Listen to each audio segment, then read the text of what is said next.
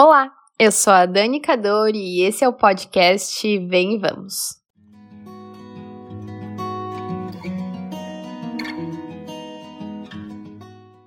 Desde criança nós pedimos. Pedimos colo, água, leite. Pedimos. Crescemos e continuamos pedindo. Pedimos um emprego, uma promoção, colo e amor. Pedimos. Nossa relação com o Senhor também é repleta de pedidos. Pedimos saúde, trabalho, provisão, fé. Pedimos. Pedir não é algo ruim. Afinal, qual filho que receberá pedra se pedir pão? Quem dirá o nosso Pai que está no céu e sabe exatamente do que precisamos?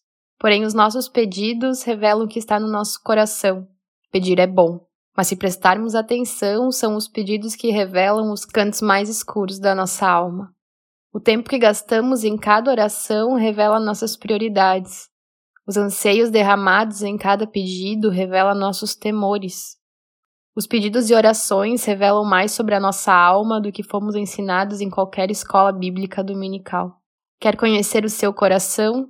Observe as palavras que os seus lábios professam para o Senhor. Isso não significa que você não deve pedir. Afinal, que filho que pedirá pão e receberá pedra? Mas olhar para o seu pedido e ver se ao invés de pão você não está solicitando um banquete repleto de caviar. Na Bíblia existem diversos tipos de pessoas, consequentemente, diversos tipos de pedidos. Muitos pediram cura, receberam não somente cura, mas também salvação. Outros no deserto pediram carne em espírito de murmuração. O pedido revelava um coração que não se satisfazia com o maná que caía do céu, um pedido que gerou condenação. Nós podemos pedir inúmeras coisas, mas arrisco dizer que os melhores pedidos são aqueles que não resultam em nada que os olhos conseguem ver. Não são o da comida na mesa, o do teto sobre a cabeça, o de gerar filhos, de um emprego bom, mesmo que tudo isso seja agradável e digno de ser pedido. Mas os melhores pedidos são aqueles invisíveis. Um coração misericordioso, um ego submetido ao Senhor, mansidão, santidade, já dizia o famoso livro O Essencial é Invisível aos Olhos.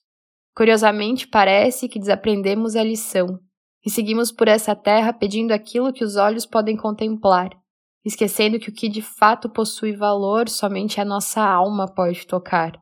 Peça, mas peça para a glória de Deus. Peça, mas peça por aquilo que será fonte de bênção e não de condenação.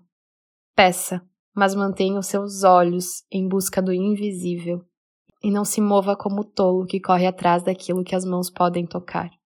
Às vezes, a literatura secular revela grandes coisas. O essencial é invisível aos olhos. E no reino de Deus, o essencial não pode jamais ser visto ou tocado.